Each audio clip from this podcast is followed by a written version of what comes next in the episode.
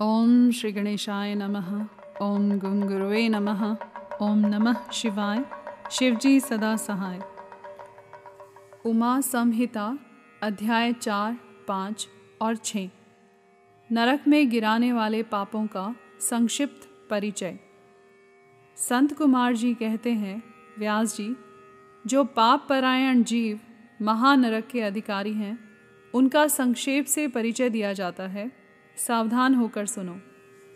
पर स्त्री को प्राप्त करने का संकल्प, पराय धन को अपहरण करने की इच्छा, चित्त के द्वारा अनिष्ट चिंतन तथा न करने योग्य कर्म में प्रवृत्त होने का दुराग्रह, ये चार प्रकार के मानसिक पाप कर्म हैं।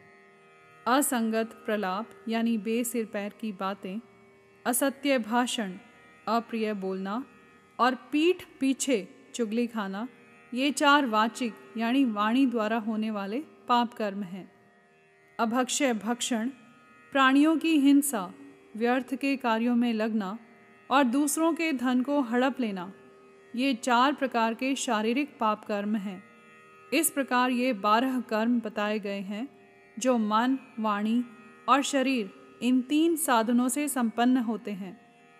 जो संसार सागर से पार उतारने वाले महादेव जी से द्वेष करते हैं, वे सब के सब नरकों के समुद्र में गिरने वाले हैं। उनको बड़ा भारी पातक लगता है, जो शिव ज्ञान का उपदेश देने वाले तपस्वी की, गुरुजनों की और माता पिता ताऊ आदि की निंदा करते हैं, वे उन्मत्त मनुष्य नरक समुद्र में गिरते हैं। ब्रह्म हत्यारा, मदिरा पीने वाला, सुवर्ण चुराने वाला, गुरु पत्नी गामी तथा इन चारों से संपर्क रखने वाला पांचवी श्रेणी का पापी।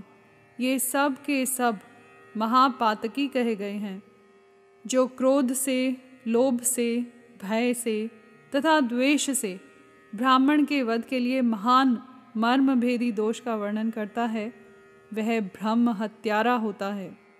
जो ब्राह्मण को बुलाकर उसे कोई वस्तु देने के पश्चात फिर ले लेता है तथा जो निर्दोष पुरुष पर दोषारोपण करता है। वह मनुष्य भी ब्रह्म हत्यारा होता है। जो भरी सभा में उदासीन भाव से बैठे हुए श्रेष्ठ द्विज को अपनी विद्या के अभिमान से अपमानित करके उसे निस्तेज यानी हत प्रतिभ कर देता है, उसे ब्रह्म हत्यारा कहा गया है। जो दूसरों के यथार्थ गुणों का भी बलात् खंडन करके झूठे गुणों द्वारा अपने आप को उत्कृष्ट सिद्ध करता है वह भी निश्चय ही ब्रह्म हत्यारा होता है। जो सांडों द्वारा बाही जाती हुई गाँव के तथा गुरु से उपदेश ग्रहण करते हुए द्विजों के कार्य में विघ्न डालता है, उसे ब्रह्म हत्यारा कहते हैं। जो देवताओं, ब्राह्मणों तथा गाँव के उपयोग के लिए दी हुई भूमि को हर लेता है, उसे ब्रह्म हत्यारा कहा गया है। देवता और ब्राह्मण के धन को हर लेना तथा अन्यान्य से धन कमाना ब्रह्म हत्या के समान ही पातक जानना चाहिए। जिस किसी व्रत, नियम तथा यज्ञ को ग्रहण करके उसे त्याग देना तथा पंच महायज्ञों का अनुष्ठान न करना मदिरा पान के समान पातक बताया गया है। पिता और माता को त्याग देना, झूठी गवाही देना, ब्राह्मण से झूठा वादा करना, शिव भक्तों को मांस खिलाना तथा अभक्ष्य वस्तु का भक्षण करना ब्रह्म हत्या के तुल्य कहा गया है। वन में निरपराध प्राणियों का वध कराना भी ब्रह्म हत्या के ही तुल्य है। साधु पुरुष को चाहिए कि वह ब्राह्मण के धन को त्याग दे। उसे धर्म के कार्य में भी न लगाए। अन्यथा ब्रह्म हत्या का दोष लगता है। गाँव के मार्ग में, वन में तथा गाँव में जो लोग आग लगाते हैं, वे भी ब्रह्म हत्या ही करते हैं। इस तरह के जो भयानक पाप हैं, वे ब्रह्म हत्या के समान माने गए हैं।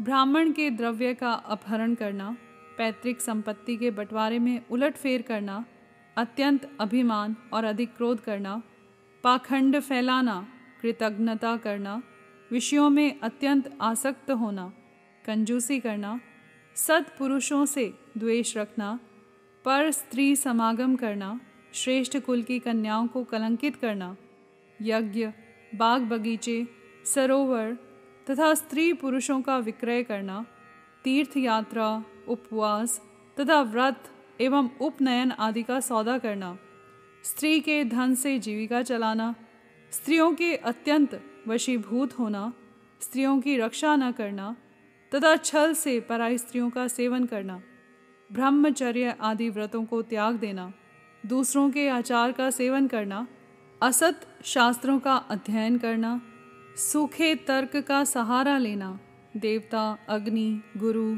साधु तथा ब्राह्मण की निंदा करना पितृ यज्ञ और देव यज्ञ को त्याग देना, अपने कर्मों का परित्याग करना, बुरे स्वभाव को अपनाना, नास्तिक होना, पापों में लगना और सदा झूठ बोलना, इस तरह के पापों से युक्त स्त्री पुरुषों को उपपातकी कहा गया है।